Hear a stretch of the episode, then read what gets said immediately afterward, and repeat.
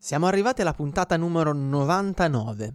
Questo significa che più o meno mi stai ascoltando da una cinquantina di ore. Direi che ormai io e te abbiamo un rapporto piuttosto intimo, no? Cosa dici? Non siamo più solo conoscenti, non ci stiamo più solo frequentando. Direi che abbiamo fatto qualcosina di più. E allora, visto che è la penultima puntata, oggi voglio farti una confessione intima. A me, l'insegnare karate, in realtà, non me ne frega niente. Sta storia del karate è solo una grandissima copertura. Io sono Eugenio Credidio e questa è Karatepedia. Il pirata del karate Eugenio Credidio e il maestro Miyagi. Scusi, il maestro Miyagi presenta Karatepedia, lo show che ti racconta la storia e i segreti del karate.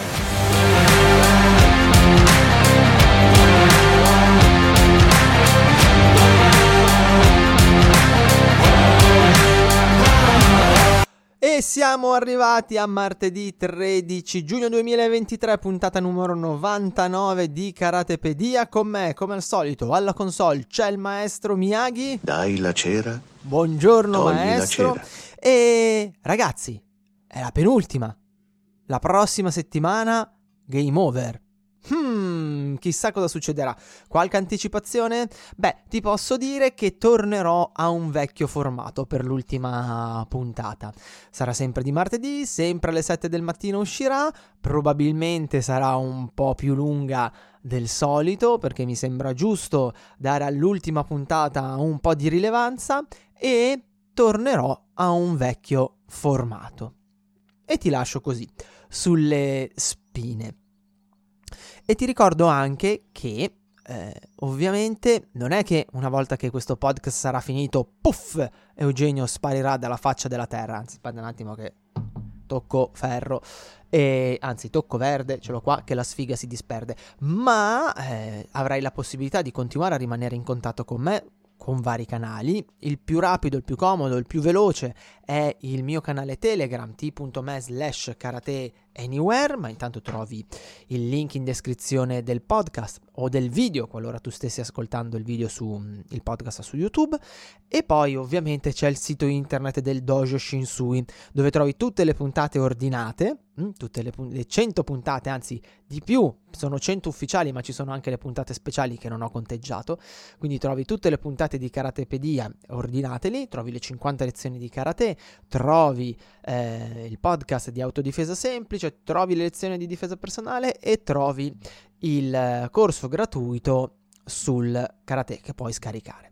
E hai anche la possibilità di iscriverti alla newsletter. Ancora attualmente gli amici di penna, non sono ancora riuscito a prendermi il tempo per fare la modifica più importante, ma entro la prossima settimana lo faccio.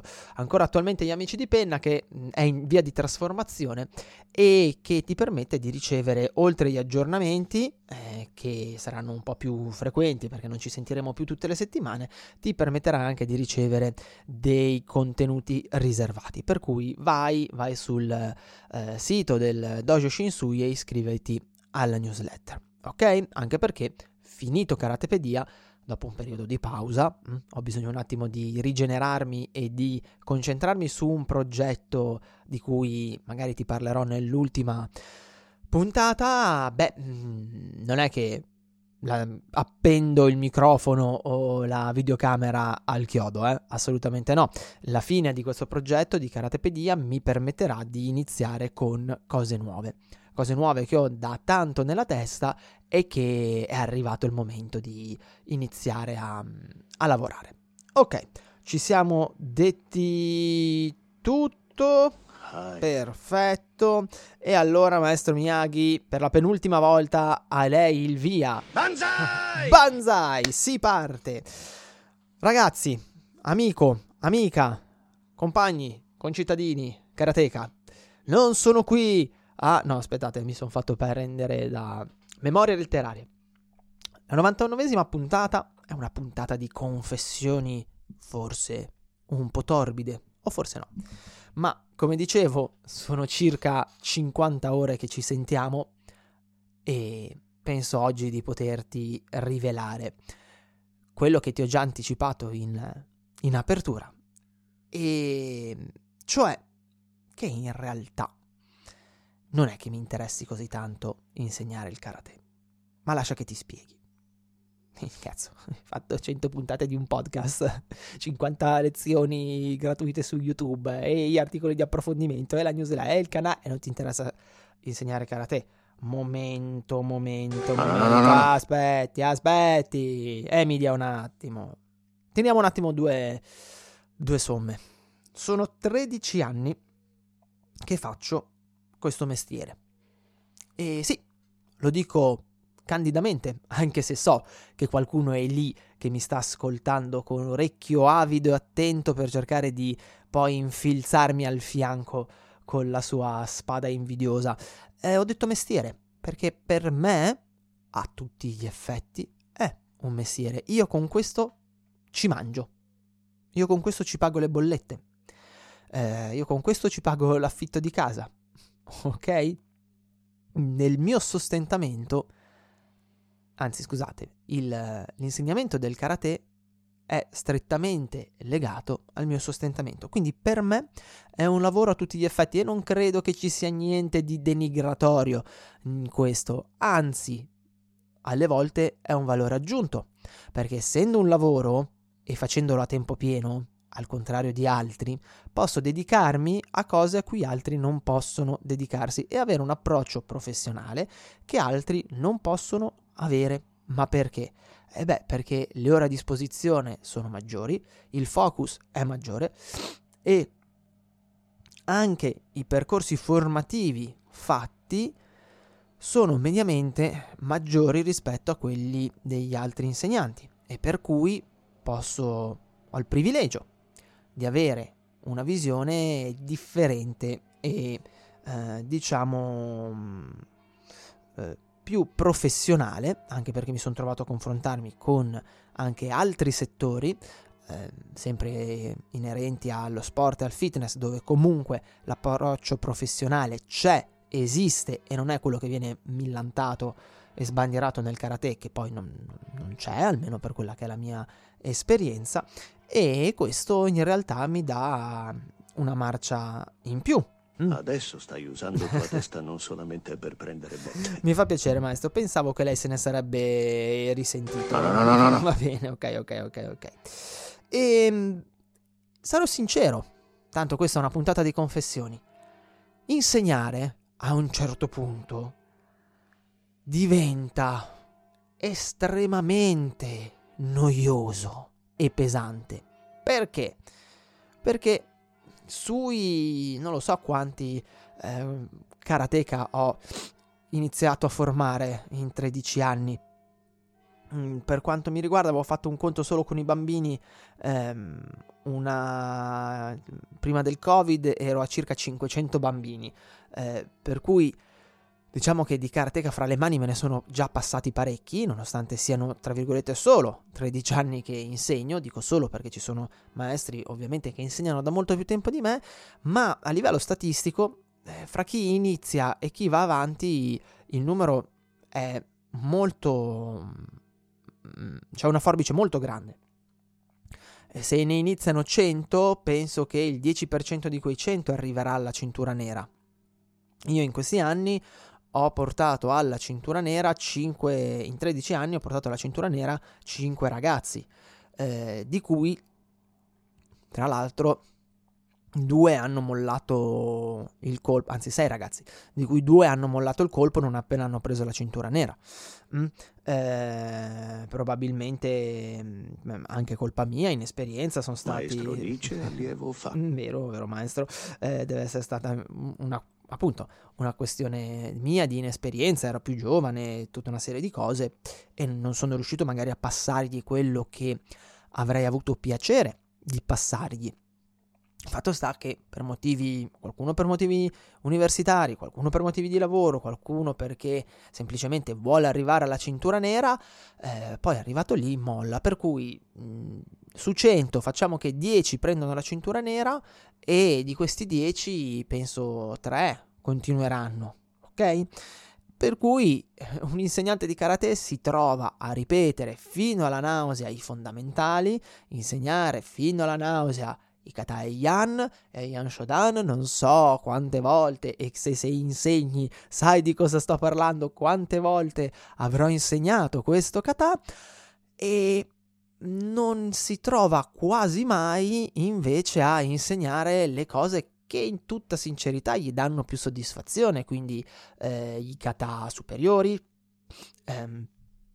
le strategie di combattimento magari un po' più complicate, un po' più succose, eccetera eccetera. E per cui lo riconosco candidamente, insegnare 500.000 volte Yan Shodan dai bambini agli adulti dopo un po' è una rottura di palle, come molto probabilmente è per gli arbitri una rottura di palle vedere i vostri figli il 500.000esimo kata e Yan Shodan dei vostri figli.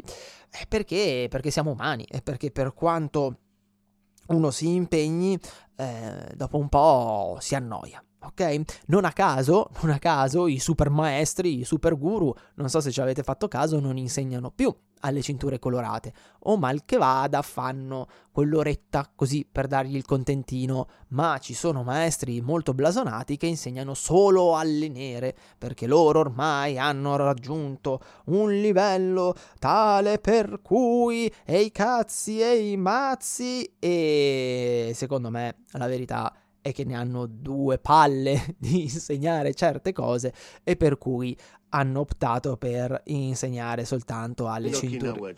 Serve solo lo so maestro, ma fatto sta che alcuni si comportano così, sfruttando questo loro alone mistico. E poi è anche un lavoro di grande responsabilità.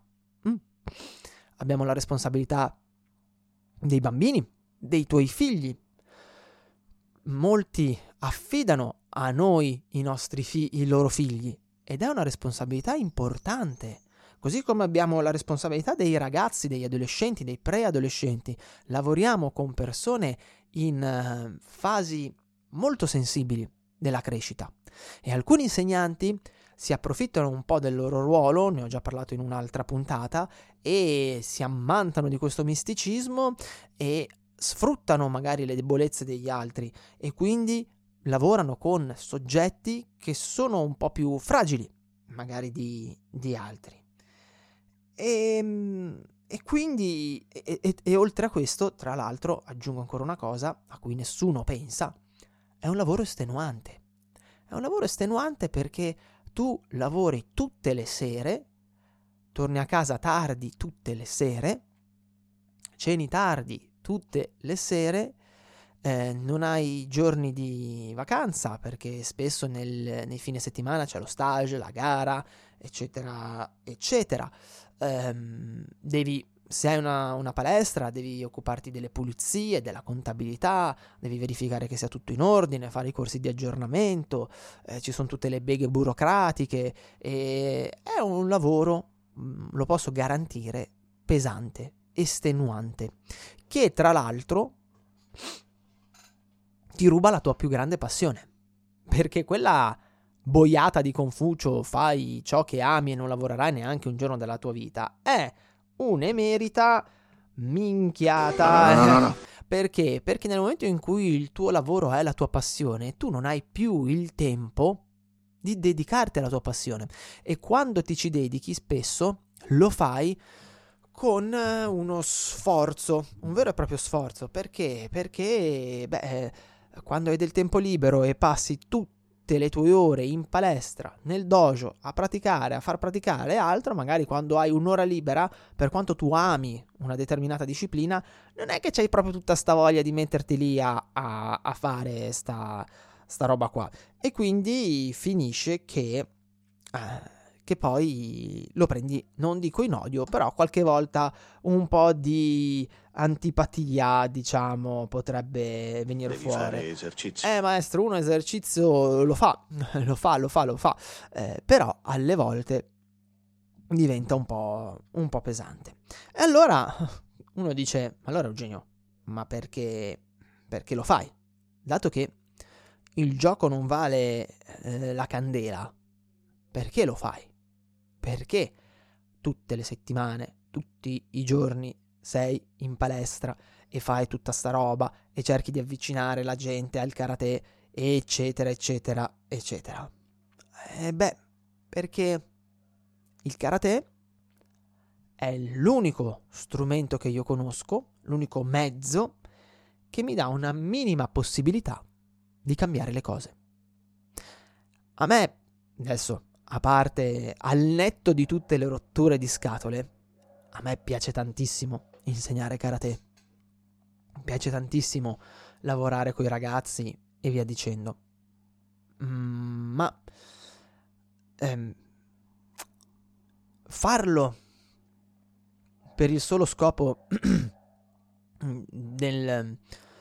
della gloria come insegnante, quindi per essere reputato un giorno un grande insegnante, magari un caposcuola, per riuscire ad avere l'atleta di livello che va ai mondiali e quindi tutti, oh, sei il maestro di Piripicchio, o per motivi economici, per cui riuscire a farci gli sporchi soldi, non sarebbe sufficiente. Ok? Non sarebbe minimamente sufficiente. In questi 13 anni ho dovuto davvero mandare giù dei bocconi molto amari. Io e la mia famiglia, io e mia moglie, perché abbiamo strutturato tutta la nostra vita sulla nostra società sportiva, abbiamo deciso di rinunciare a tante cose per il nostro dojo, abbiamo scommesso la nostra libertà finanziaria imbarcandoci nel dojo, abbiamo fatto grandi rinunce, siamo stati presi a pugni in faccia dal Covid, siamo ripartiti da zero, insomma abbiamo spalato un bel po' di letame. E se non ci fosse un qualcosa di un po' più profondo dietro, non ne varrebbe assolutamente la pena. E questa qualcosa è la possibilità di fare la differenza, di poter cambiare un po', anche solo minimamente, ma un po', il mondo di domani. Perché, sì maestro, guardi che mica soltanto lei si mette lì a fare dai la cera, togli la cera. Sì. Togli la cera. Ne ho approfittato per bere un attimo, perché intanto di solito quando mi parte con sta roba non me la finisce più. E dicevo, se non ci fosse uno scopo un po' più profondo, non ne varrebbe la pena. E questo scopo più profondo è il cercare di lavorare coi ragazzi, coi bambini, con gli adolescenti, con i giovani uomini e le giovani donne, e anche con quelli un po' meno giovani ovviamente, per cercare di migliorare un po' la nostra realtà.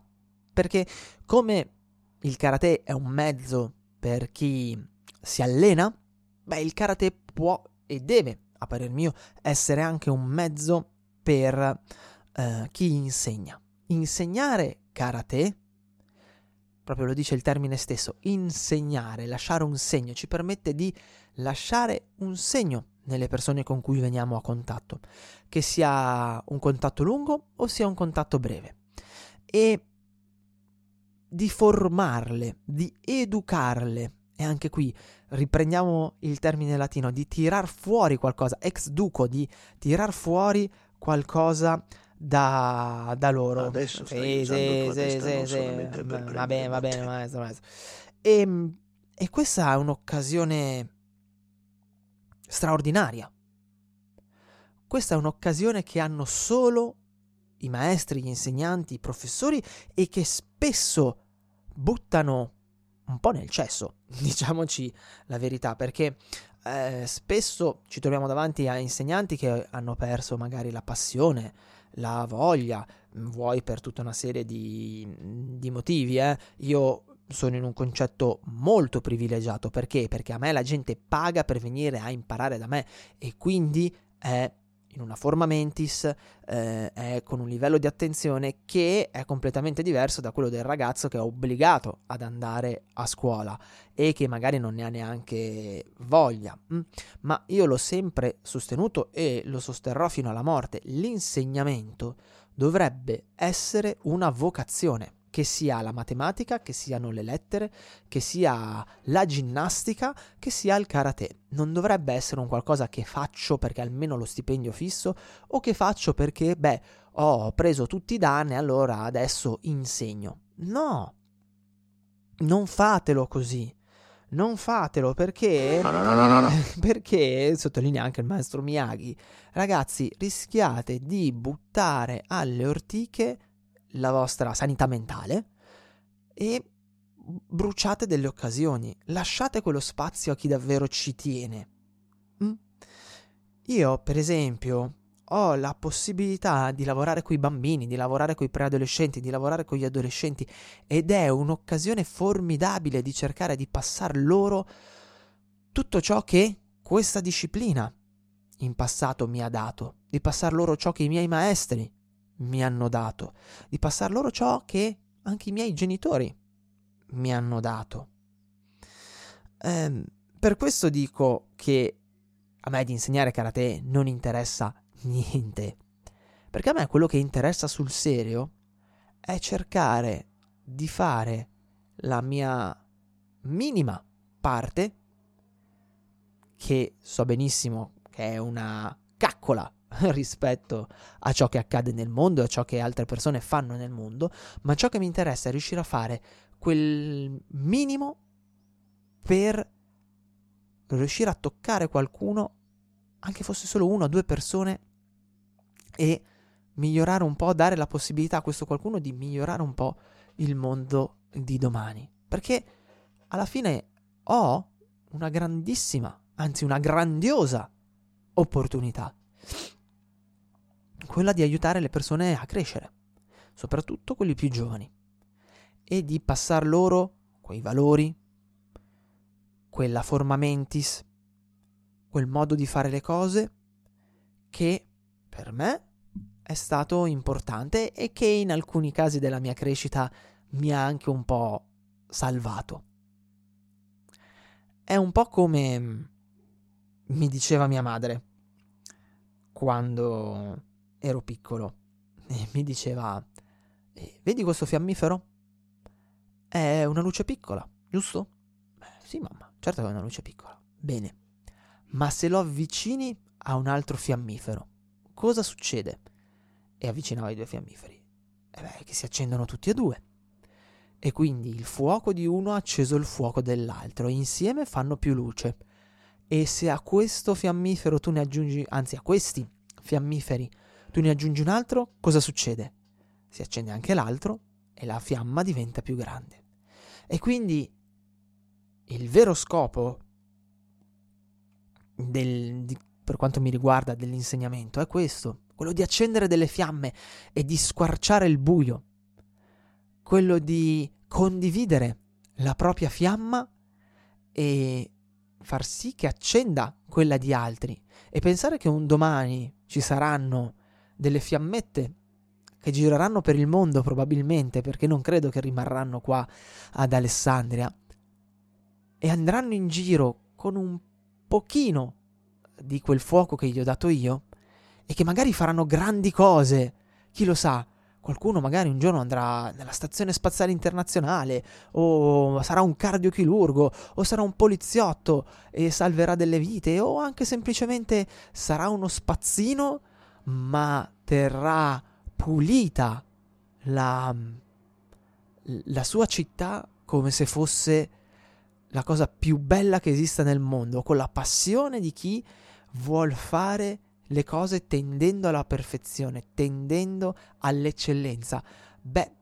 Vorrà dire che il mio lavoro, nonostante tutti gli aspetti negativi, sarà davvero servito a qualcosa e ne sarà valsa la pena. Perché il mio obiettivo non è insegnare karate. Karate è un mezzo per l'allievo ed è un mezzo per l'insegnante. Il mio obiettivo è cercare di fare la mia piccola parte per cambiare il mondo. Se tu impari karate va bene, se non impari karate va bene. Se tu impari karate, speriamo, ti schiacciano come uva. E con questa chiusura direi che per la puntata 99 è tutto. Io ti aspetto quindi martedì prossimo, il 20 se non sbaglio, alle 7 del mattino per la 100ª e ultima puntata di Karatepedia. Dal maestro Miyagi, sayonara. E da Eugenio, come sempre, un abbraccio, buona pratica e ricordati che il più grande atto di pirateria oggi è la condivisione della conoscenza. Ciao e buona settimana! Trovi altri contenuti gratuiti su www.dojoshinsui.com.